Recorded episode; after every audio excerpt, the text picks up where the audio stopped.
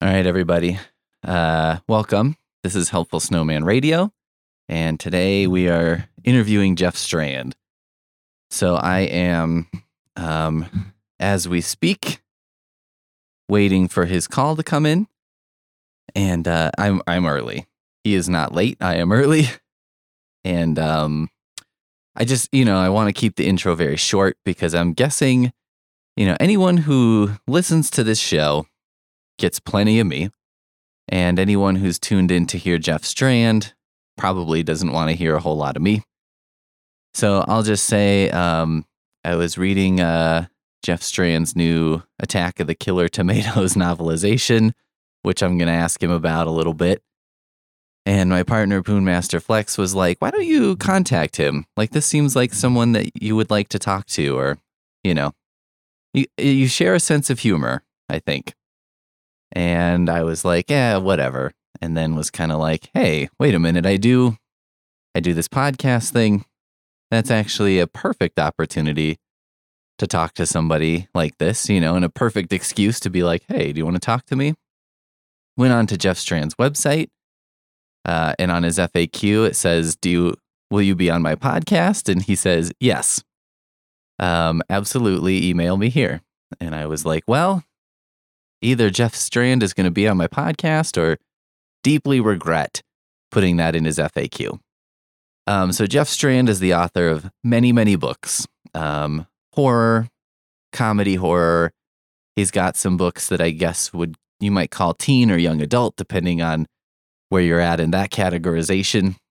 Um, and then he's got a lot of blends of those different things. So without further nonsense, uh, Jeff Strand.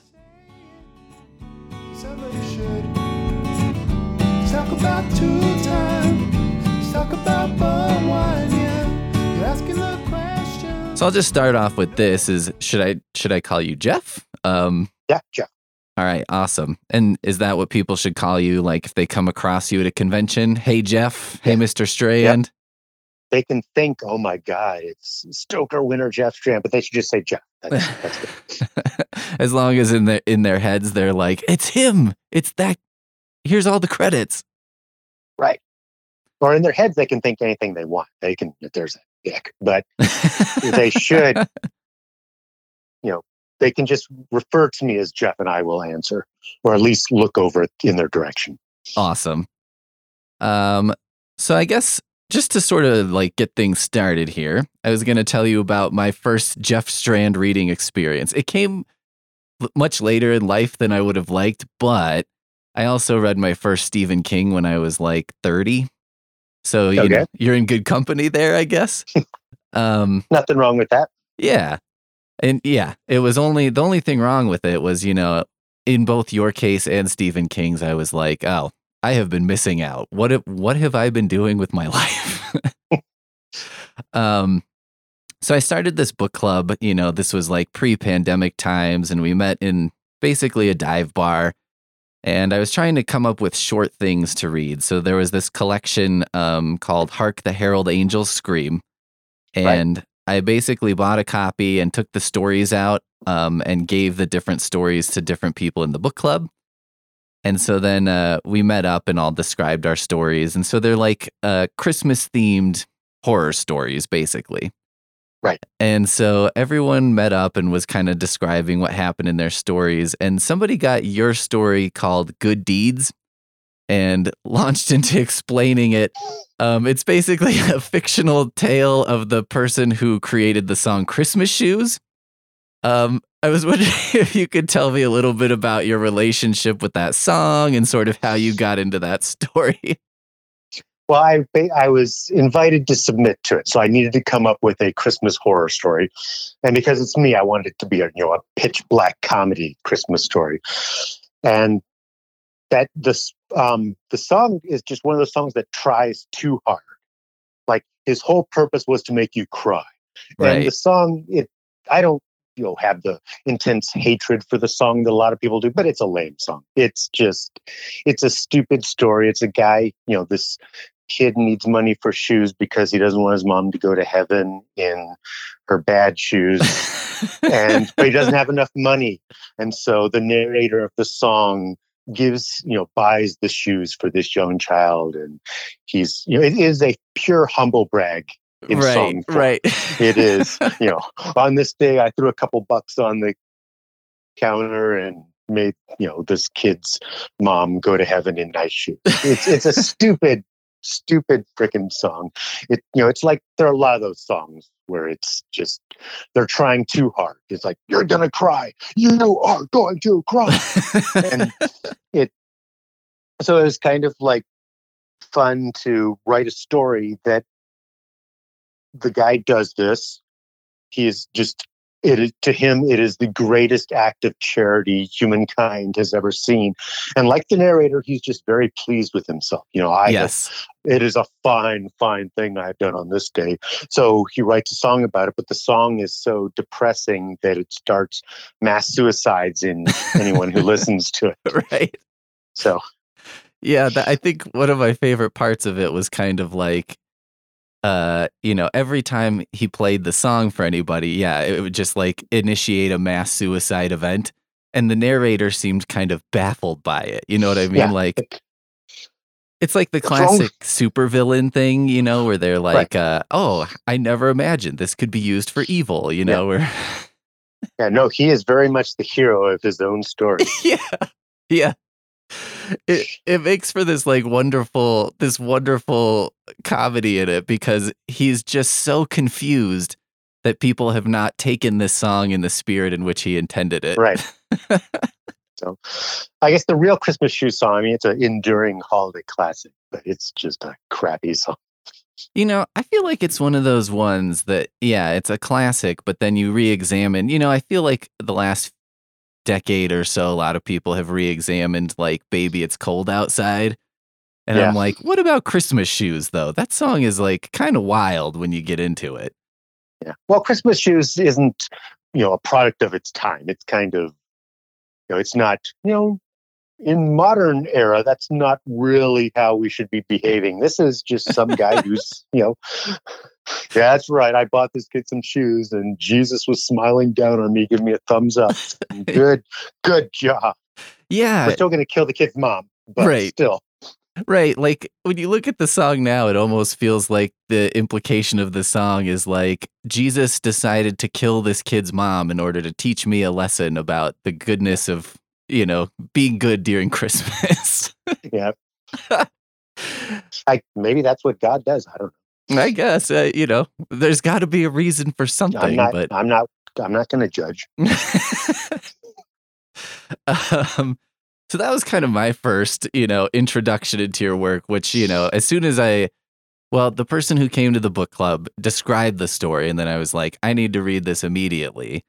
And then read it and was like, okay, I need to find out if this person has written other things. And uh, sure enough, you've written many other things. Yes.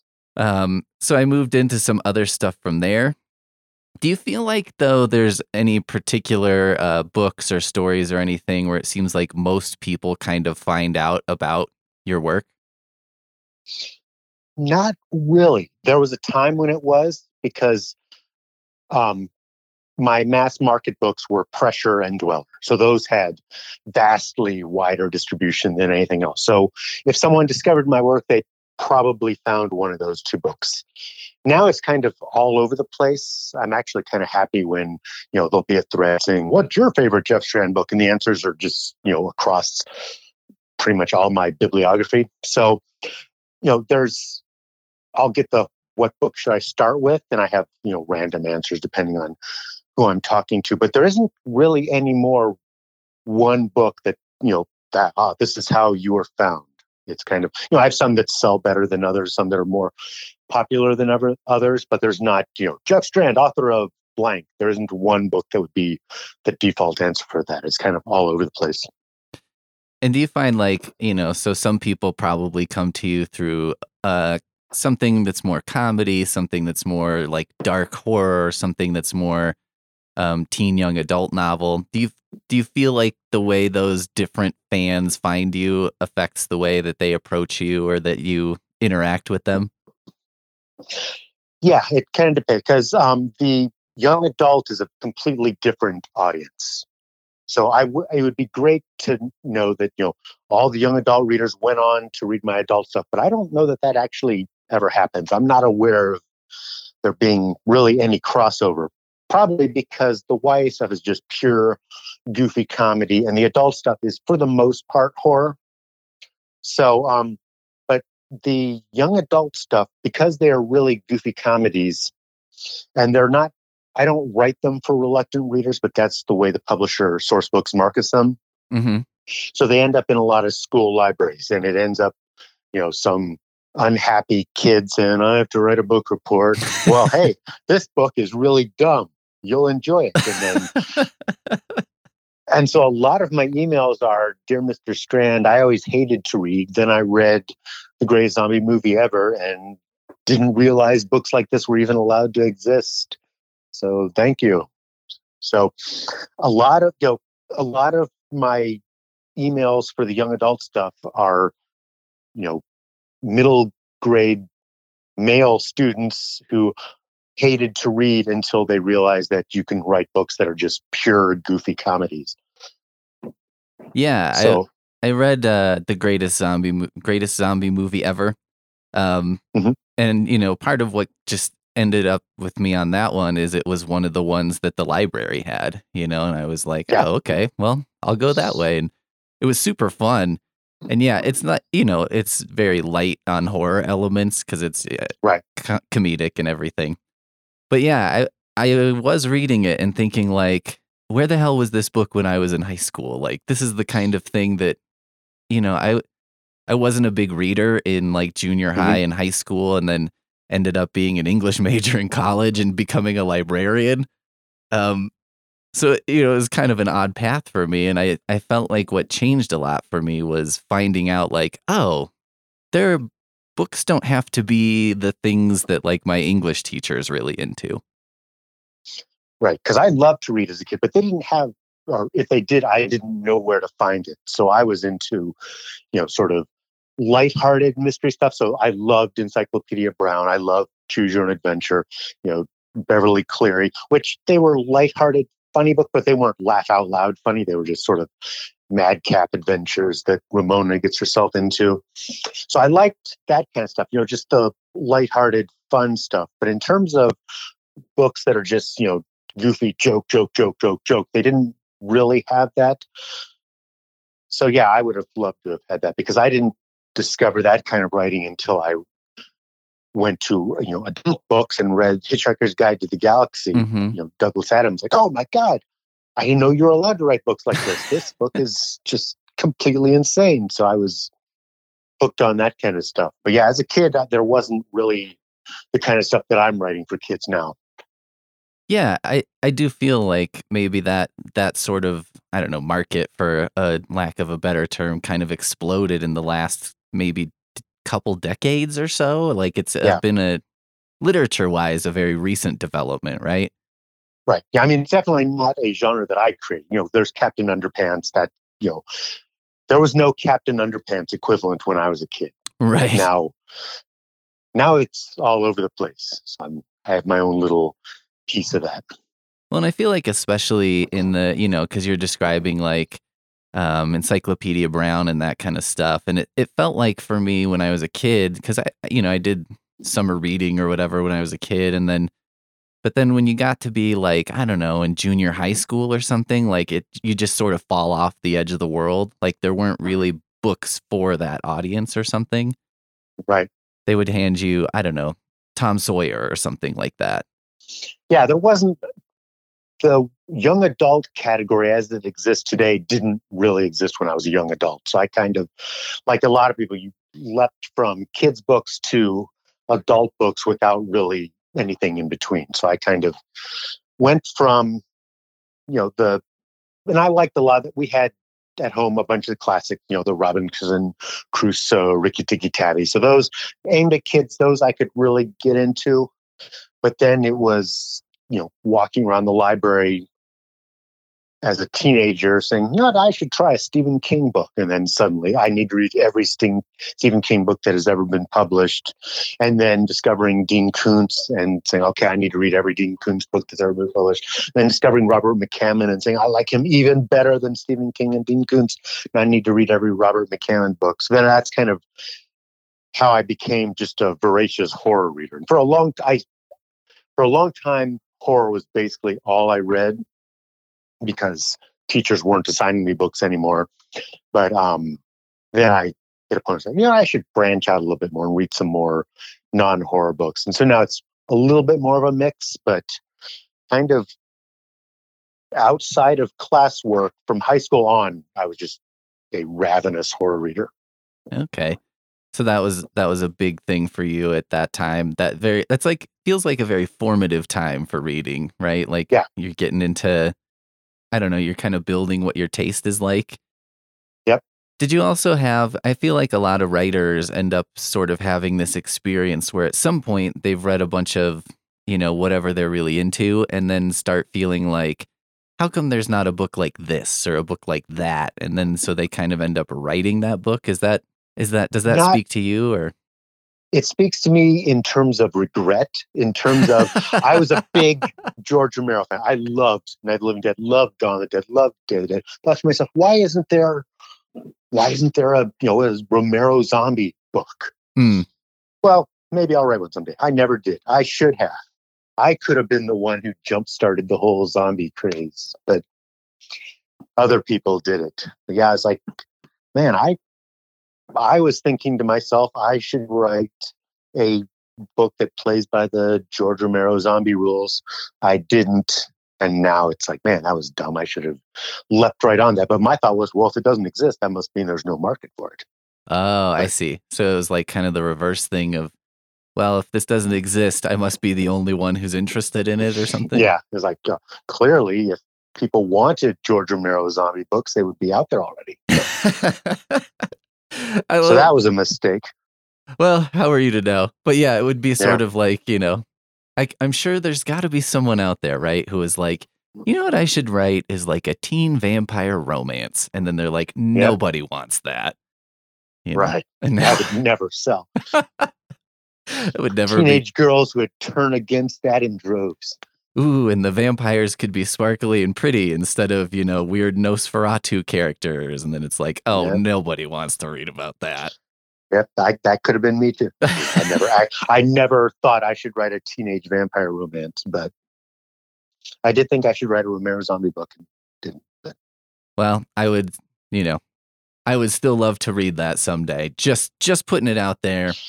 If it's still something that you think about, you know, I know the well, I know now the it's zombie like, oh, well, mine could be one of a million and a half other Romero zombie books out there. So kind of the urge to do that is pretty much gone because like, all right, how do I stand out from the others? Of course, mine would be you know really goofy and obnoxious, but yep, That's it's not on the short list of things I'm writing. I I did my one zombie book, but it's not at all a Romero type zombie. It's, it's a book called The Sinister Mr. Corpse, which is a guy who is killed and then brought back to life as a zombie on national TV as part of a live television special. He becomes a you know worldwide celebrity as the amazing Mr. Corpse. So it's not it's it's a pure comedy. It is not a Romero-esque zombie book at all. That's great. Maybe some Well, you know, I guess we can just wait another 30 years or however long it takes Yeah. these things to cycle and yeah. Yeah. I'm gonna wait until the, the zombie craze is completely dead. and I will jump in. Like, here you go, guys. at the at the very bottom of the wave is that's Right. the time to strike. That's right. when everyone is completely sick of it, then then I will have my moment. um you know and so i read i read the short story and i read the teen book and i've read some other things so you've done you know pretty straight up comedies you've done like horror horror comedy um how to write some teen books sort of supernatural versus like more reality thrillers and stuff so it kind of seems like you can go anywhere really um is there any type of book that you're really not interested in or that you've had maybe some false starts on and just doesn't come together somehow? There's nothing that I've really ruled out. Like, um, I did my the first Andrew Mayhem book. There have been five of them. The first one was a whodunit mystery, and that was such a pain to write that for the second book, I set it up like it was going to be a whodunit mystery, and then killed off all the suspects in the second chapter, and then it, and then the rest of the series was not because what I've discovered is that whodunit mysteries are extremely difficult for me. It's just like it wasn't that enjoyable trying to keep track of all the clues and all that kind of stuff. Um, for the most part, like I'm probably not going to lean into a really heavy science based thriller that requires tons and tons of research or historical from a standpoint of, again, something that requires tons and tons of research. I've done um, period pieces. So, you know, my book Dweller basically covers every year between like 1946 and 2010. Um, my book Autumn Bleeds into Winter takes place very specifically 1979 Fairbanks, Alaska. But in terms of like, I'm going to write a big, you know, historical novel set, you know, in Australia in the 1800s. That's probably not something I'm going to do because I'm not. The historical stuff is not really where my interests are. But if someone said, "Hey, we'll give you a large sum of money to write this historical novel," I would be all over it. But gotcha. You could be you part, could be motivated to do it. yeah, I could be motivated. You know, there aren't there aren't um, really that many subgenres that I would rule out. Like for a while, I wasn't. You know, I hadn't done cosmic horror. I still haven't done Mm. cosmic horror, but I came up with a premise for a cosmic horror book and pitched it to um, my young adult publisher, and they liked it. So that I haven't actually started it yet, but it is. It will be the second book in a two book deal. So I will be doing, you know, my cosmic horror, and the first book in that deal, which also it won't be out until 2024. That book is done. It's called um, "It Watches in the Dark." That's folk horror, which is not, you know, I would not have thought, hey, I'm going to do a folk horror book, but now I have. So yeah, there's nothing I would completely rule out, and I try to mix it up. So my previous book, the book that just came out, Demonic, is Mhm. essentially nonstop action. This is not a slow burn. This is a gets started really fast and just rockets through to the very end. Now the book I'm writing now is a slow burn. It's kind of a you know, you you're not sure quite where it's headed, and then there's a gigantic plot twist at the halfway point. Hmm. and then the book you know takes a major left turn into another direction. But it's not nonstop action. It is a very heavily character based book for the first half. So i try to mix things up. There's not you know you don't really know what you get what you're going to get when you buy one of my books except hopefully it's entertaining and usually a little bit goofy. I like that. So so you kind of feel like uh it's not only about working in different genres, for example, but maybe like the pace of the book or the sort of way it Right. expands or contracts the narrative kind of keeps it interesting. right well that's one of the great things about horror is there's so much you can do in it you know i don't have to you know kill somebody off in the first chapter i can do kind of a slow as long you know there's there are very strong hints that something is off but it's not the book doesn't really explode until the halfway point whereas then i can write something like demonic which is just instant and Hmm. you know this nonstop action for 250 pages kind of thing so yeah, Yeah. that's a lot of the fun of horror. You know, my book Dweller is, you know, it's a very sad book, and then I've written books that are not sad at all, and I've written, you know, pure comedies, even though they're horror, and then I've written really, really dark stuff like My Pretties. Mhm. So it's horror lets me bounce basically, you know, all kinds of different pacing. I can do kind of whatever I want within that genre. um what i- what is it about horror that you think that makes it like feel that way that makes it feel like you know it's so because i agree with you it seems like horror has this great ability to kind of go anywhere Because it's an emotion. It's not a genre. It's kind of Mm, like romance is a genre. right romance you have there are the rules. They have to meet early. You can't do a romance a romance novel where your hero and heroine don't meet pretty early on, and they have to end up together at the end. Like that is Right. that is the genre. If, if they together, it is by definition not a romance novel. And so romance novels are about, you know, fulfilling expectations. Right. When you you pick up a romance, it's like that it's a romance novel is like a hug. It is like you know everything's going to be okay.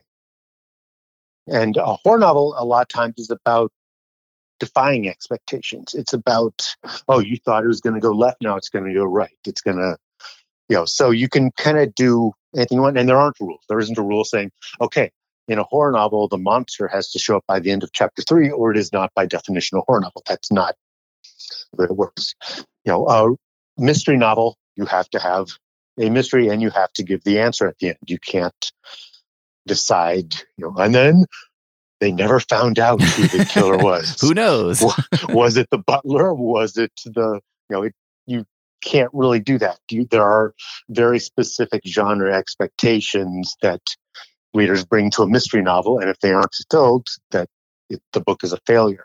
Mm, And you know, a thriller, you don't. A thriller tends to be fast paced. That's Mhm. kind of you know there has to be danger. You have to sort of move quickly. You don't have there. I'm sure there are some, but you don't have a lot of thriller books that are you know kind of a slow burn. We'll we'll get you there. Just just relax. right. Right. Where but so horror because it's not really a genre formula. You can kind of do whatever you want, and you know it can be the same author can do.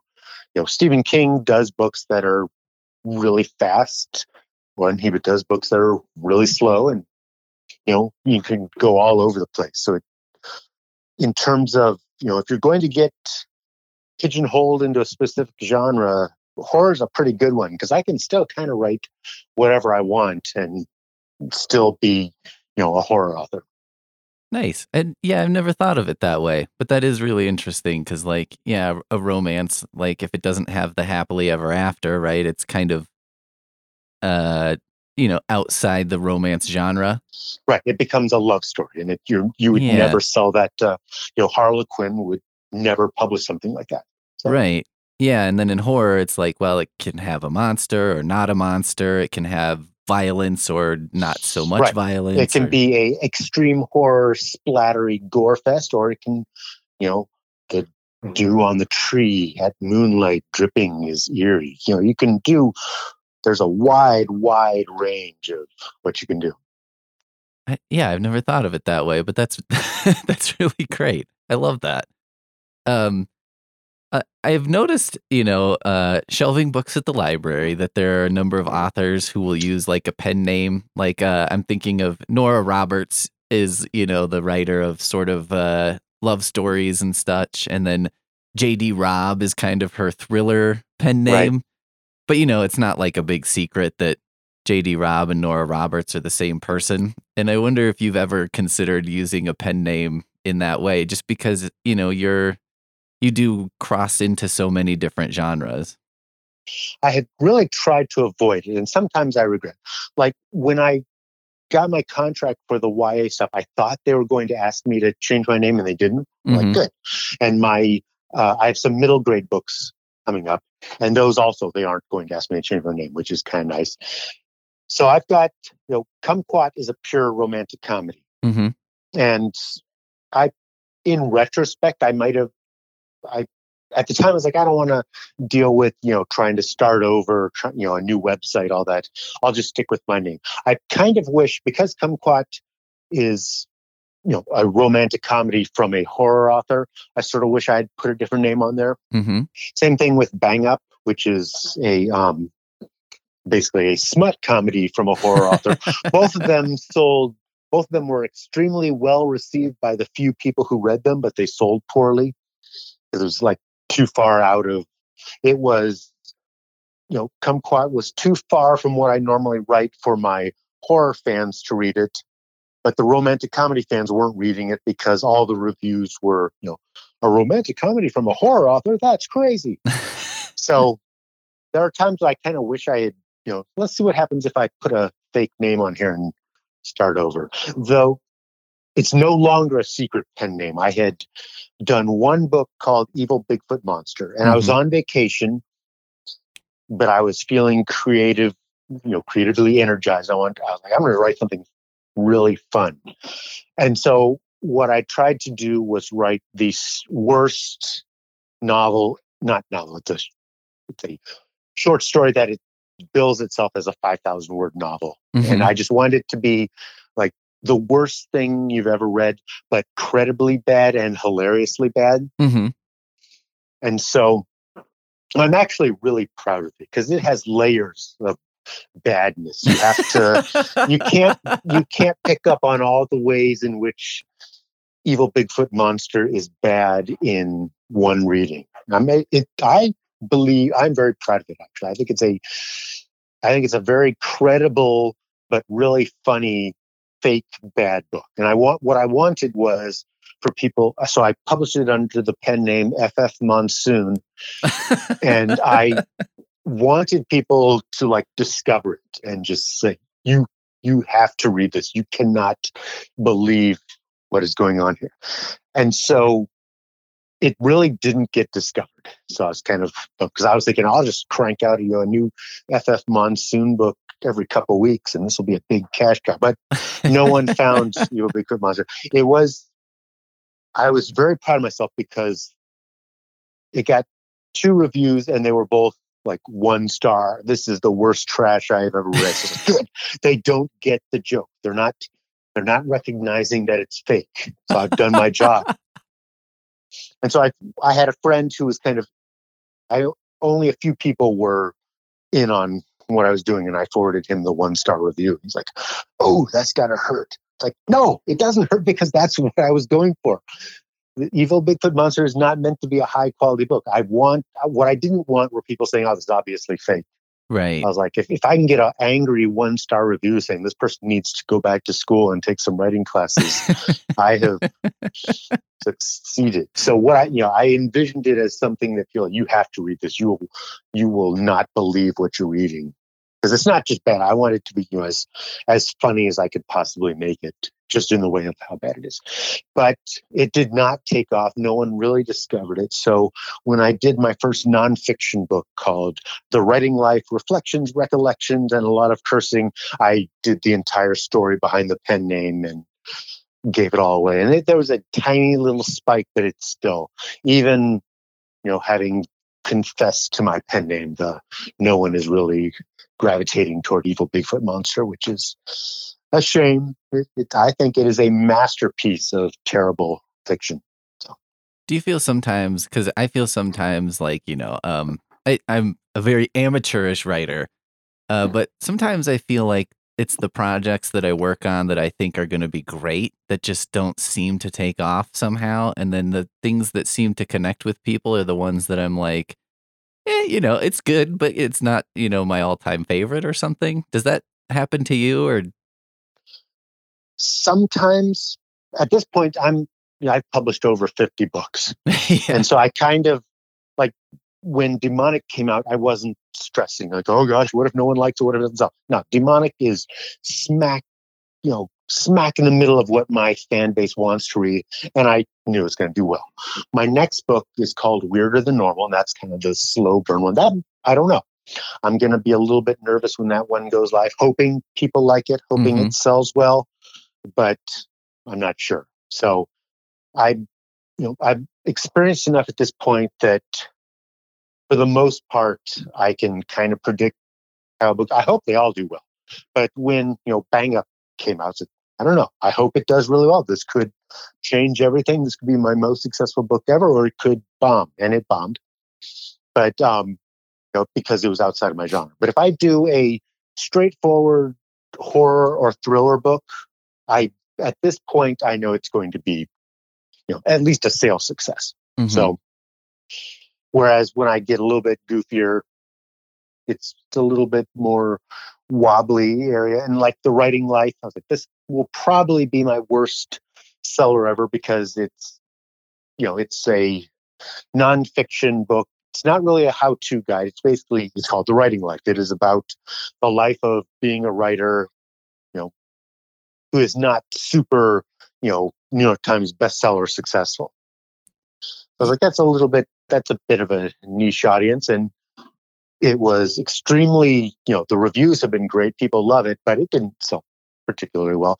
So there's, you know, some stuff that I know where I'm confident, you know, demonic was going to do well. People were going to like it. Writing life, people are going to like it, I think, but it may not sell well. So it's kind of, usually I have a pretty good um, idea and it's fairly rare that I'm just completely blindsided. Gotcha. Yeah, I I I uh, read the writing life because I I don't know. I think uh, reading your other books, and so when I saw that you had this sort of um, memoir slash you know writing process type book, I was just kind of curious because I was like, well, this this Jeff Strand character writes a lot of different things, and you know, kind of does a lot of different. And I, I what I really liked about it, I think, is that it was it felt like I was sort of mainlining that you know the voice that comes up in some of your books sometimes, and it was uh, Right. that was just a very it was a it was a nice to spend that time with you if that's not too weird to say it was a No, very pleasant what I want. experience the the concept of it was that I wanted, you know, and I'm I don't really drink at conventions, but I wanted it to be the equivalent of hanging out with me at the bar. yeah You know, I'm not I'm not standing behind the podium lecturing to an audience. It's like, hey, come on over, let's let's talk for a while. yeah So that's kind of the the tone I wanted. Oh yeah, I think that that's how it felt. It felt like talking to a friend as opposed to, you know, hearing like step 1 do this or step 2 Right. and um yeah, it, it it's just very I want it to be- entertaining on top of being you know about you and everything. It's just also I think someone who's never read one of your books would also find it pretty entertaining. Right. I wanted it's a I consider it a comedy book as much as anything. I wanted it to be laugh out loud, funny through the whole thing. And kind of I wanted it to be, you know, my equivalent of On Writing by Stephen King. And Mhm. Stephen King's, you know, On Writing is one of the greatest books about writing that has ever been written, but it's Stephen King. Stephen King is at a very, very high level, and he is relating to people on the Stephen King level. And so I'm like, well, I'm going to relate to people on the Jeff Strand level. And I think there are more writers who are at the Jeff Strand level than there are at the Stephen King level. So Yeah, well, I think I think over time too that book will become even more interesting because I think uh it kind of captures this era in fiction and publishing and stuff where you know things have kind of moved from being traditional everybody you know you're either traditional published or like total vanity press kind of thing where you had to pay you know tens of thousands of dollars and you ended up with a garage full of your books um and now like things have changed there's a lot more middle ground between those two poles Right. Yeah. The introduction to the book says, you know, here is a, you know, it's makes it very clear when the book is set. Here is the day the book came out. So if you're reading it 20 years from now, you're like, all right, that's now I'm oriented to how much the business has changed. So at some point it will become a quaint historical document. yeah But but if you buy it now, it is chock full of valuable tidbits and amusing anecdotes. Yeah, I loved it, and I definitely, I highly recommend it to anyone who's a writer, and but I also recommend it to anyone who's not, just because I think if you like, if you like fun memoirs and that kind of thing, like this is perfect. Um, Well, so you were talking about, and you've mentioned, you know, before, like uh, your darker horrors seem to do better sales, where you know your comedy and comedy horror is it seems like it's well liked by people who read it, but maybe they don't, you know, sell quite as gangbusters. And I feel like in general, comedy is a really tough sell, like in books especially. And I wonder if you have thoughts about why that is. I'm not completely sure why, because I am known as, you know, the horror comedy guy, but there is also a very clear, you know, something like Clowns versus Spiders did not sell as well as something like, you know, Allison.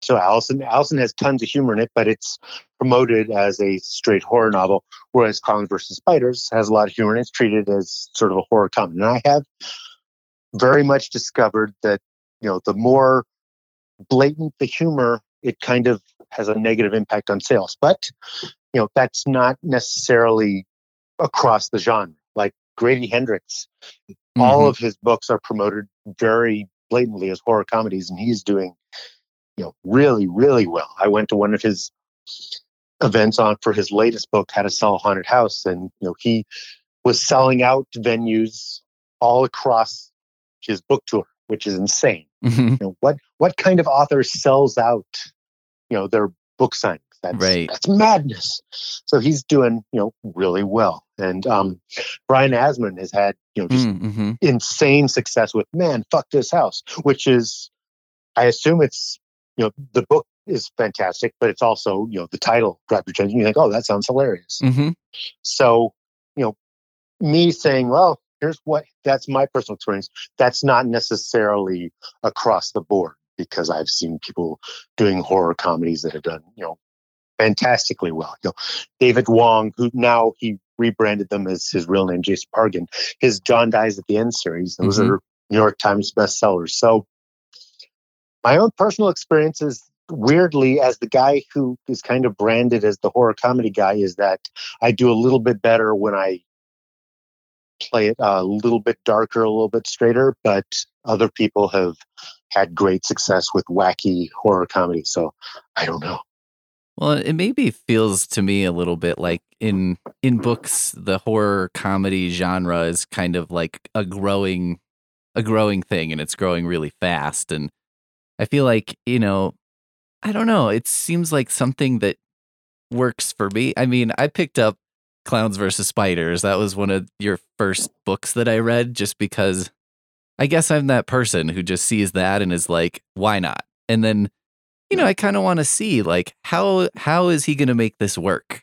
You know, how is this going to be how how does this become a book, a full book and then Yep. reading it, I think something that I was really uh pleased with and just uh, worked for me so well was like you have this way in that book in particular of there are horror elements and then there's comedy and it feels like the comedy doesn't ever all the way sort of like pierce the bubble like it doesn't destroy the tension of the book and doesn't destroy the horror of the book there's there's a really nice blend in there Well, that's really important to what I try to do with almost every book. Not so much the short stories. You know, with the short stories, I will sometimes just go full on in the comedy element of the comedy horror blend. Mm-hmm. But I always, you know, with even when it's Clowns versus Spiders, which is a goofy book, it's you still have to have a serious spider menace. right So it's not, you know, the spiders aren't, you know, doing anything goofy. The spiders are scary as hell.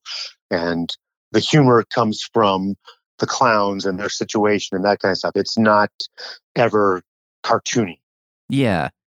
Yeah, it's kind of it's almost like reading that book, you know, the initial premise that you get into, you're like this is a the title, the premise, whatever is kind of like a a silly thing, but then it's treated in a very serious way and I think that makes it the horror is enhanced that way and the comedy is even funnier that way.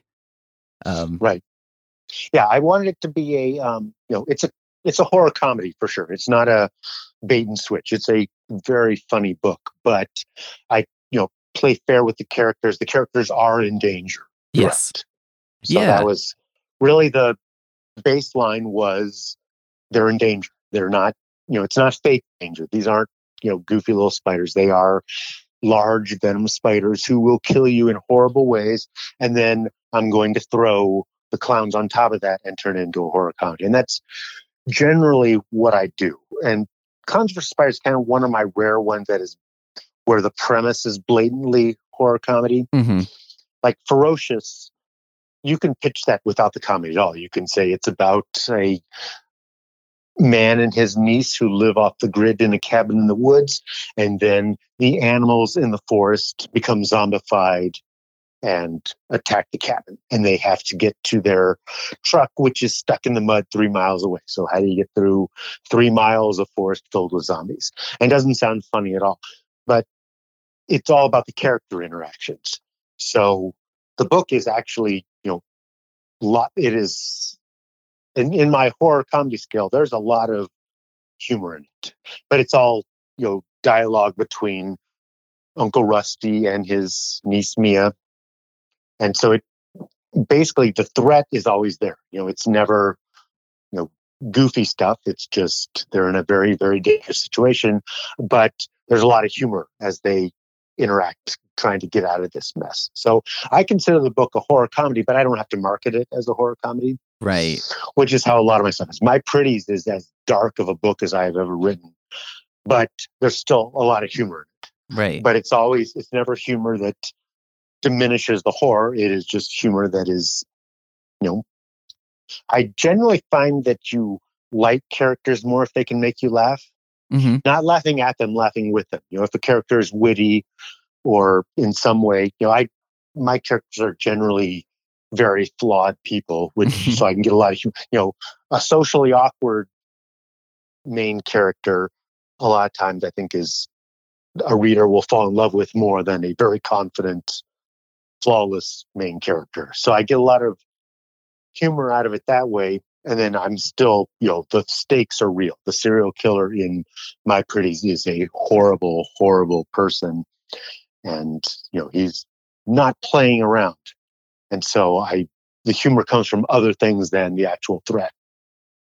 Do you feel like um is that sort of the way the characters are? They're often, you know, flawed or imperfect and, you know, real in that way. Is that kind of how you draw a difference between cuz sometimes a comedic character can come off as just sort of um annoying or obnoxious and I feel like Mhm. your characters though I never I never feel like uh that way about them. I'm never like tired of them like okay, come on. You know what I mean? Like I just I think you do a good job of balancing that. And is that part of that that secret sauce? yeah and it's something i'm conscious of because you don't and sometimes i scale it back a little bit. That what that will usually happen in the final proofread where it's like okay you know what? That line goes too far. That is not something she would say when she's being cornered by the killer kind of thing so those get kind of weeded out because sometimes they make it into the actual writing process but then they get weeded out when i'm going back through it. But Yeah. yeah, it is very much you know keep keep the humor what would actually happen in that situation. And yeah you don't want a character who's just obnoxious you know Mhm. the the wacky sidekick who won't shut the fuck up. I'm not right. i don't like to do books where you're rooting unless it's a horrible person. So if it's like an evil person then yes you want them to die. But i don't want to generally write books where you're rooting for your heroes to get killed know, I'm not. It's not. A, I don't do slasher books where it's a bunch of obnoxious teenagers and you just can't wait to see the killer chop off their heads. I want you to read the book and think, man, I hope all these teenagers get out of that summer camp unscathed. Right. So yeah, so I'm very conscious of you know where does witty turn into obnoxious, and so I try to you know always stay on the right side of the line. Nice.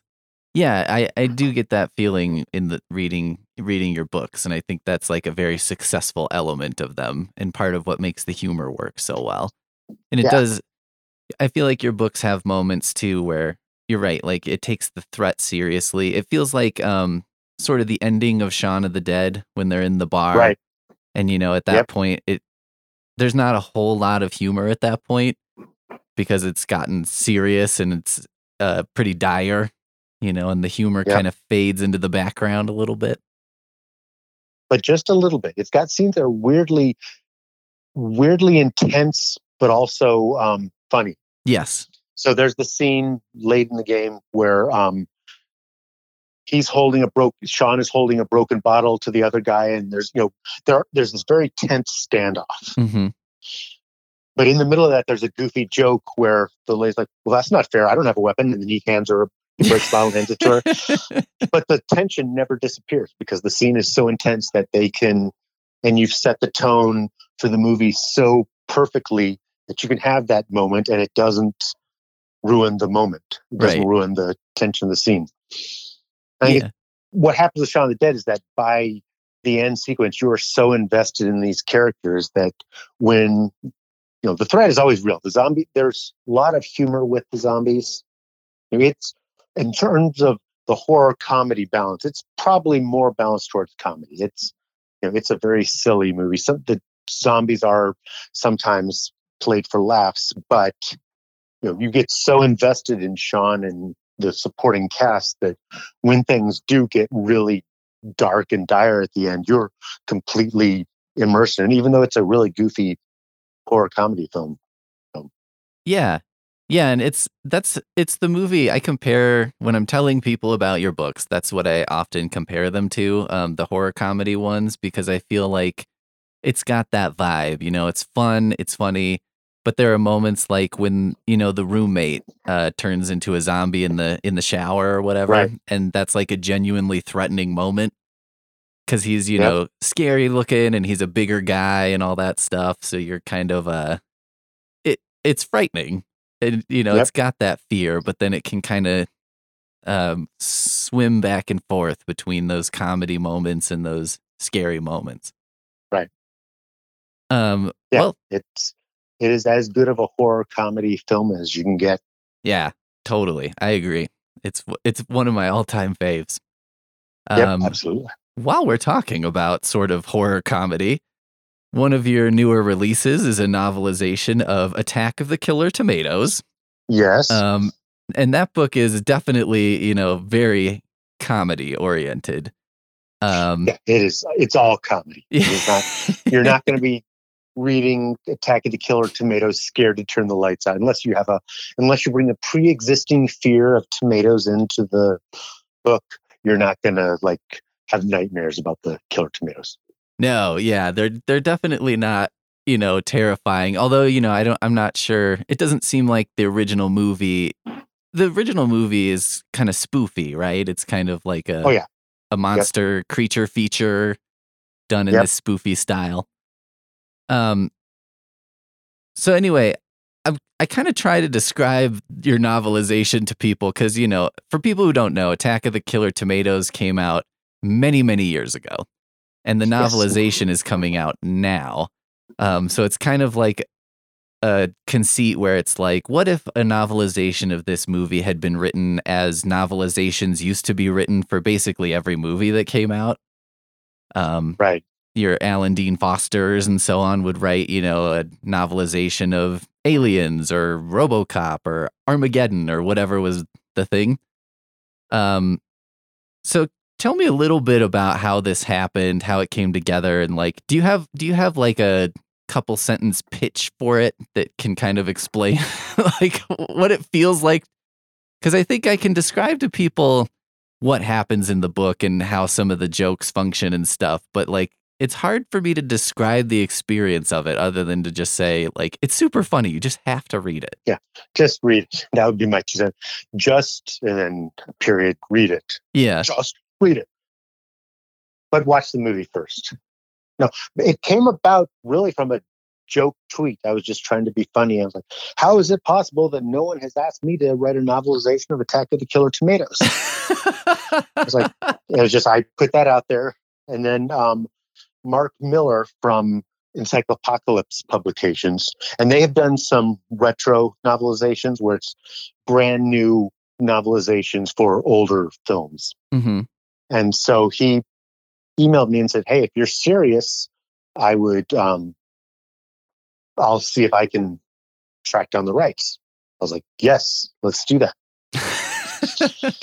And a few weeks later, I was in a meeting with the guys who made Attack of the Killer Tomatoes, and you know, my my credentials, you know, my resume is pretty good for Attack of the Killer Tomatoes. So it's not like I didn't have to do a major, you know, please, I'm the right guy. One, 45 years later, they probably were not fielding a lot of offers for, you know, people who wanted to do Attack of the Killer Tomato. I think they were like, you know, what the hell?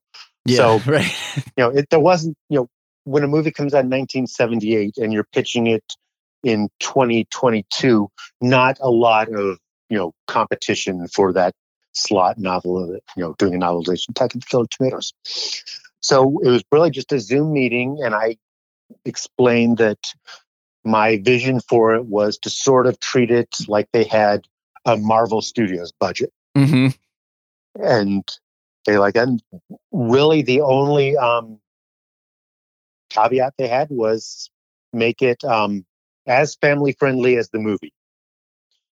So, you know, the movie would be a hard PG 13 if it came out today. hmm So, you know, that, and which is what I would have done anyway. So basically, they didn't want me to do, you know, a really gory, profanity filled, sex laden Attack of the Killer Tomatoes book, which I did. So it's, you know, it is, if you would let your kids watch the movie, you can let your kids read the book.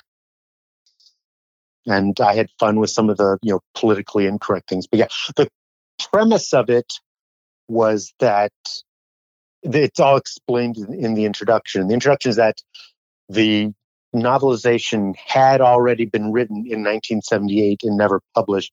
And I found the guy and committed the act of murder and then passed it off as my own. and so I tried to write it. You know, it, it. So you're supposed to be reading a book that was written in 1978, but there are lots of winks to the fact that it was not written in 1978, mostly with the politically incorrect stuff that's in the original movie. So it it you know it it is a very it winks it's in on the joke and you're you you know you're not it's not meant to um fool you into thinking it was 1978 it, there are lots of pulling back the curtain moments and i just because the movie is so goofy you know the movie is very meta and um, so that kind of let me take that as far as I wanted. It was, um, you know, it's. It, I didn't want to steal their jokes unless it catapults to something different. hmm So you know, I'm not just recycling their jokes because they're in the movie. If you've laughed it in the movie, it's not going to be funnier in the book. So the only time I actually swipe jokes is if the joke carries into something else I was doing with it. So it's it is pretty much all new jokes and it's um it is a kind of a scene by scene adaptation until it's not. Right. So Yeah. you get it's for a while you can say, yeah, this is there's a lot, you know, it's all new jokes, but it's kind of it follows the movie pretty closely and then at one point it no longer follows the movie closely. Yeah, it's kind of an amazing thing to read because I feel like, you know, it, there are just so many different kinds of jokes and styles of joke in it. You know, Yeah. and there there's like meta humor in it because like you said the movies, you know, got that sort of meta humor, but then I feel like the novelization then says, "Okay, well we can take that up in other ways, you know, cuz this Right. is the novelization and yeah, there are the jokes about the time period cuz characters in the in the book will reference like well this is how i think but you know it's this year and maybe 40 years from now i'll Right. feel very differently about it Right. you know like, there's a Yeah, it's like, you know, he's the um, publisher, the newspaper editor is Yeah. talking to the female journalist. Yes. And he's like, you know, I like your style. You've got a, you know, good eye for the news and you've got a nice ass. I can say that because it's 1978. And I'm sure I'll never change my mind about that. right yeah and he, he's like continually for a little while he's like trying to convince this reporter to use her feminine wiles to get this story Right. and then you know eventually after she tells him a million times he's like so wait a minute you could use like journalism skills to do Right. this maybe we should do that you know Right. so good Yeah, a lot of the movie hasn't aged, not a lot. Parts of the movie have not aged well. So it was fun to, you know, just full on embrace that. And so, yeah, it was a lot of fun to write. It was, um, the difference is that, you know, because we've been talking, you know, I try to make sure that, you know, with a horror comedy, the threat is always real. hmm And, you know, that's not how this book is. You're not, you know, when you watch Attack of the Killer Tomatoes, you're not invested in the characters right you're not you know it's you're not scared of the tomatoes you know it's supposed to be a stupid you know it's oh, the tomatoes are not supposed to be scary at all. Right. So it's kind of fun because even my goofiest books, like I have a book called A Bad Day for Voodoo, which is a um, very meta YA comedy, but you're still there's still threat. You're still supposed to be kind of like following the story. Attack of the Killer Tomatoes was fun because it's like I can. This book is just meant to be funny, and I tried to make it as funny as possible. And you know, because you're not really, you know, it's not a page turner. My God, I need to know how they're going to get away from these killer tomatoes. And it's not like, my God, I'm so invested in these characters that I just have to know how it turns out, which meant that I had to put, you know, lots and lots and lots of jokes in there. hmm So it's one of those, you know, there's really no moments where it's like, all right, you know, let's not be funny now. Let's just tell the story because that's just not the kind of book it is. So you know, it is a very fast paced joke machine. And Yeah. so some people will love it and some people will get tired of it. You know, it's not everyone loves Attack of the Killer Tomatoes, even though they should. You know, if you watch Attack of the Killer Tomatoes and you don't enjoy it, you're probably not the target audience for this book. But Yeah, that could be. the best, the most, the best way to read it is to watch the movie and then read the book because it a lot of the jokes tie directly into the movie. You don't have to do it. You're not going to be lost if you haven't read Attack of the Killer Tomatoes. But if you want the maximum value for your money, I think you should watch the movie and then go right into the book. Yeah, and I mean it's a it's a pretty hilarious movie and it's kind of it's from this interesting era I think where that kind of like it's a super indie movie at a time when super indie movies were not easy to make, you know. it was very Right. difficult. And yeah, I I agree. It's kind of like you can read it having never seen the movie and it's not like you won't know what's going on. Um Right. and a lot of the jokes too, you know, you will you will get them. But yeah, I, I agree with you. If you've seen the movie recently, then and read the book, I think that's maximum Yeah. maximizing your experience with it. Right. Like there's the early bit that you know people love there's it's a really really funny scene where they're having a con they're in the conference room but the conference room is too small for everybody and the table kind of and it's just this marx brothers style sight gag where people have to crawl over the table to get to their chairs and these are high ranking military officials and you know political people. So it's a really funny bit. It doesn't translate to a book. Right. so I'm not going to say what I did for that scene, but it sort of it assumes that you remember the scene from the movie and then takes in a different direction. Now, if you don't remember the movie, that's fine. The scene you're not going to be lost, but it's kind of a funny twist on it, just because the scene itself doesn't, you know, saying and then they crawled over the table isn't doesn't translate that well in a novel. So I came up with a different way to handle the scene that's really meant for the movie. I was gonna ask if you'd ever seen because so when I was looking into, I saw this book come up in your newsletter, and you know pre-ordered it, so I've, that's why I've got it already. I think it officially comes out in April in like wide Right. release. Um, Yep. But as I was looking it up, I remembered that there was like an Attack of the Killer Tomatoes cartoon that was on, and there were like Yeah. action figures and stuff, and Yeah, there were there were um, four movies in the Attack of the Killer Tomatoes series. There's a cartoon, and at one point, I was going to sort of like bring everything in from all the different incarnations. Like Return of the Killer Tomatoes, the second movie is actually a pretty popular, popular by the standards of Attack of the Killer Tomatoes. But it you know it's got George Clooney Mhm, in a large part, and he's genuinely good in it mhm. it's not you know he's he's a funny actor and he's really good in the movie so return of the killer tomatoes is actually the best of the series it's the one that holds up the best as a comedy so at one point i was going to sort of bring in references to all those and i thought you know what i don't want to step on the toes you know what if what if attack of the killer tomatoes the novelization is successful enough that someone else you know wants to do return of the killer tomatoes so i didn't want to step on anyone's toes so i kind of kept it very much focused on the first movie. But yeah, there's a whole, you know, there are there's a wide world of Attack of the Killer Tomatoes for those who choose to experience it. Yeah, it's it's definitely a rabbit hole that you know existed in the time before we were all going down internet rabbit holes. It was kind of a Yep. it keeps expanding.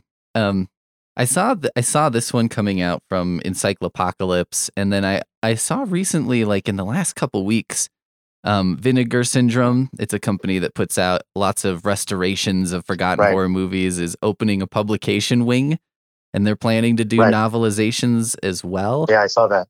What what what is is the novelization making a comeback? Is this like a a new idea, a new thing, or is it kind of always been lurking around?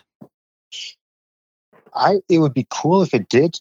You know what? Obviously, the what happened with novelizations was that you know if you went to see you know a movie in the 1970s or the ni- early 1980s, that was it. And if you're like, oh my gosh, I loved this movie so much, I wish it was back in theaters. You read the novelization, so then you can always you know always go back and experience the book through or experience the movie through the book. Mm-hmm.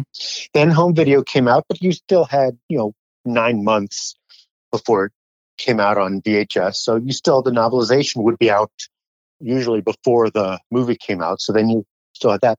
Now, you know, movies hit streaming either simultaneously Right. or within, you know, three weeks. So it's like you, there's very little, the gap between theatrical release and watching it in your living room is very small. So the novelization doesn't quite, you know, it you have to really be into a movie to want to read the novelization because you could just watch the movie again.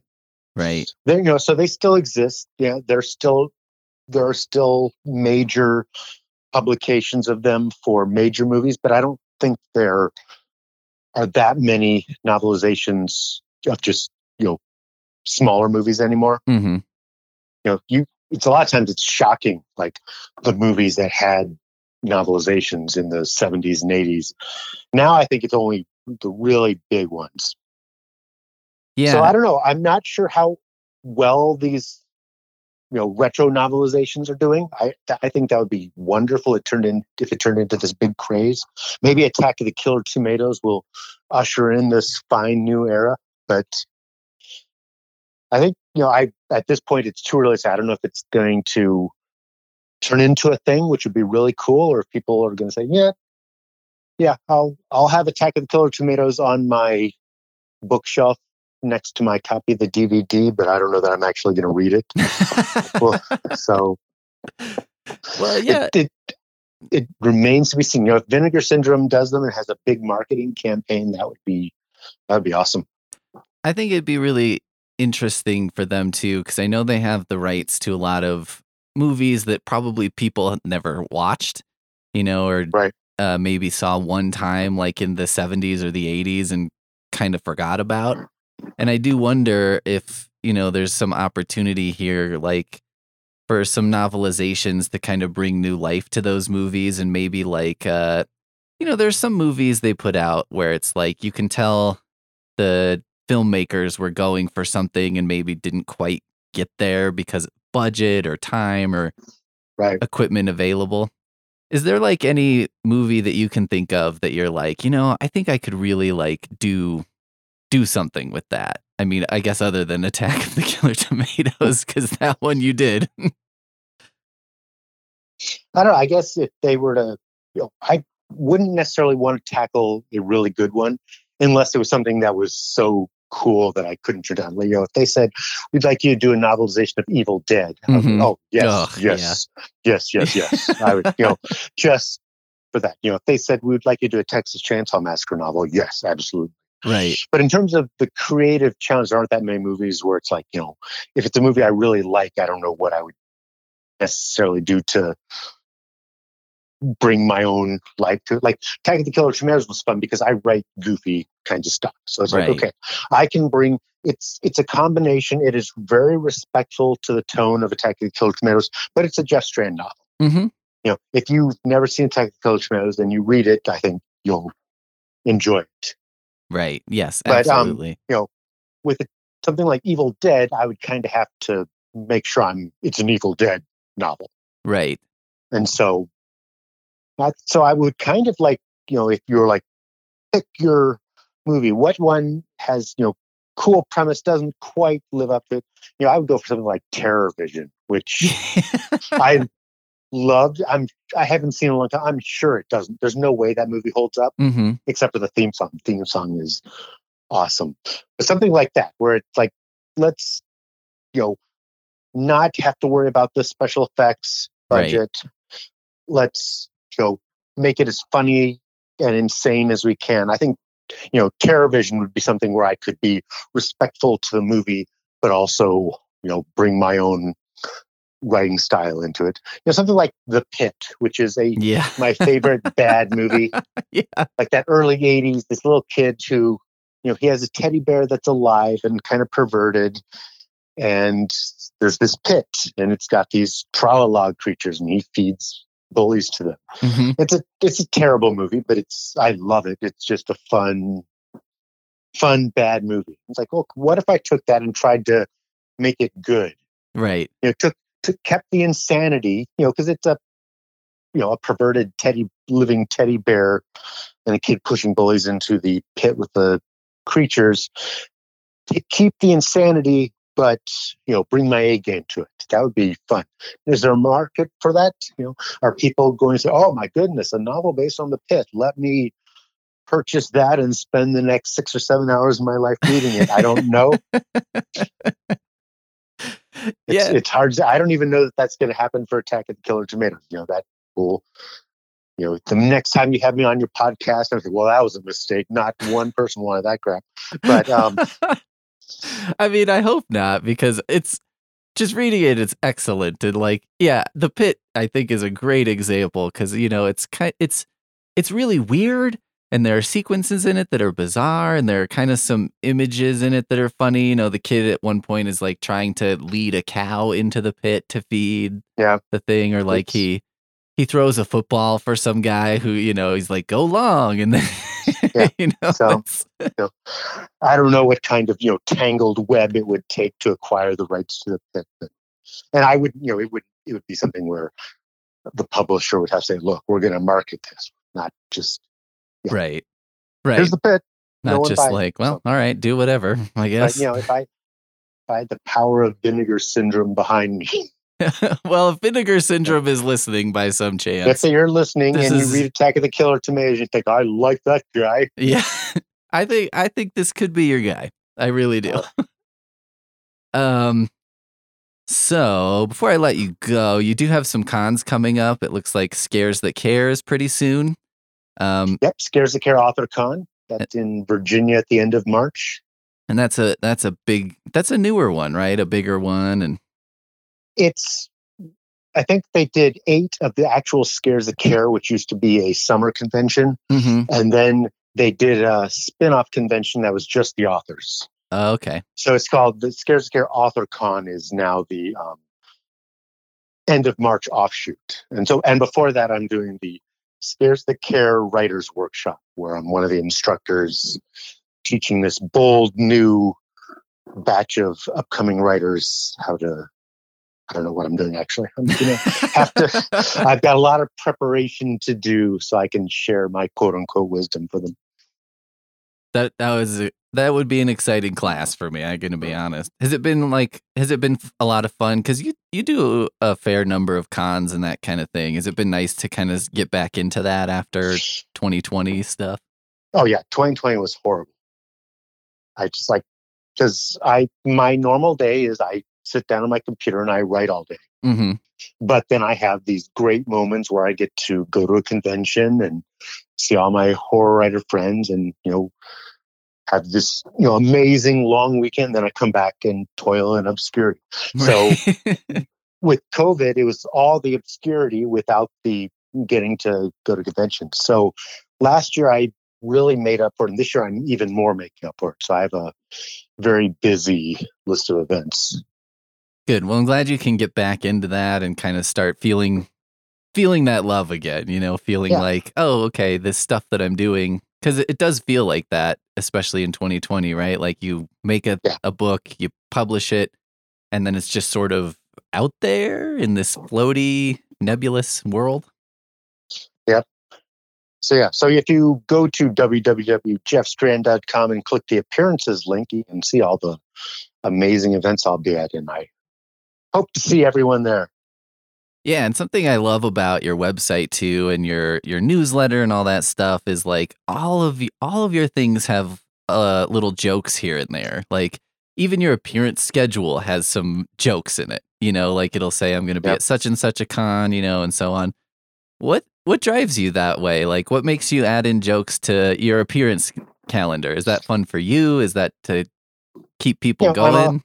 I'm a horror comedy writer. I try to be entertaining. If you, you know, one of the major projects that I haven't gotten around to is I want to do like a complete, you know, redo of my website and pack in even more jokes. You know, funny captions if you hover your cursor over pictures and stuff. And I haven't got around to that yet. But yeah, I just try to make it as entertaining as possible. My newsletter. You know, I want it to be funny and entertaining. When I'm on social media, I'm trying to be entertaining because I don't want it to be just, you know, buy my book, buy my book. I want it to be you're getting actual entertaining content even while I'm saying, buy my book, buy my book. Yeah, and I do I do feel like that. I, I highly recommend the newsletter, which is under if you go to Jeff's website under contact, that's where you can find the newsletter and subscribe. And it's always got like funny stuff in it and upcoming appearances, and a lot of times you'll have a story or something in it too. And it's just like it's very entertaining on top of, you know, and the you know, the buy my book stuff is in there, but it's like, I don't know, it it's just so entertaining and I really appreciate that about everything you do online and on your website and in your newsletter is like it's worth reading to someone who doesn't even if I didn't buy the book, it's worth reading and that kind of compels me to buy the book. Yeah, that's what I, you know, it. The newsletter is not just keep up with the latest Jeff Strand news. It's you get a free story every issue. So if you like my work, every time the newsletter goes out, there's a you know flash fiction piece in it. And I ended up compiling 75 of them into my one of my later books, uh, Freaky Briefs, 75 short insanities. So um, I yeah, so I try to keep it as entertaining as possible, just so I don't come off like uh, you know, like I'm hustling too much. Oh, I hustle. You know, I I'm not one of those authors who says, you know, it is beneath me to promote my own work. Right. I'm out there promoting my work like crazy, but I try to do it in a fun way so that you don't feel like I'm just, you know, holding out a tin cup trying to get your cash. I'm trying to be entertaining at the same time. Well, yeah, I think I I love it. It makes it it's like a sales pitch, but it's like worth listening to because it's fun, it's engaging, it's interesting, it's funny. You know, so even when you're in that sales pitch portion, it's like I always read the entire thing, even if I already bought the book, because I'm like, there's gonna be a laugh in here. You know, it's it's worth it. It's what I try to do. All right. I have a last question for you, which is, you know, a right. question I know you get uh, from time to time, which is basically if somebody's been listening to this and they're like, all right, I'm going to check out Jeff Strand, can you make a couple recommendations? You know, here, try this or this. I'm gonna say if you if you are a fan of action-packed splattery horror, go with my latest Demonic, which has a lot of humor in it. And generally, my default my default answer changes, but so I'm gonna this time say, you know, if you've never heard of me, pick up Wolf Hunt. All right. It's my it's a werewolf mixed with a crime novel, lots of action, lots of laughs, lots of violence. I love that one. That one's like one of those ones that's again hard a little hard for me to define and just goes into like just read it. Just like pick it up, open it up and you'll you'll be fine. It'll it's going to be great. Absolutely. All right. Well, thank you so much for coming on. I'm so happy to have you. I was so nervous to talk to you, and uh, I'm glad that you're a nice person. But now you're like, yeah, he's not so great. I'm filled with regret now. the nerves are gone. Like, yeah, I was nervous over that, huh? no, it's it's been lovely to talk to you, and I just I'm really enjoying your work, and I'm so happy that I found your stuff, and that you know there's been such a great back catalog for me to go through. It you know it's like un- unearthing a treasure trove of great stuff to read. All right. All right. Well, thank you so much, Jeff. Well, thank you.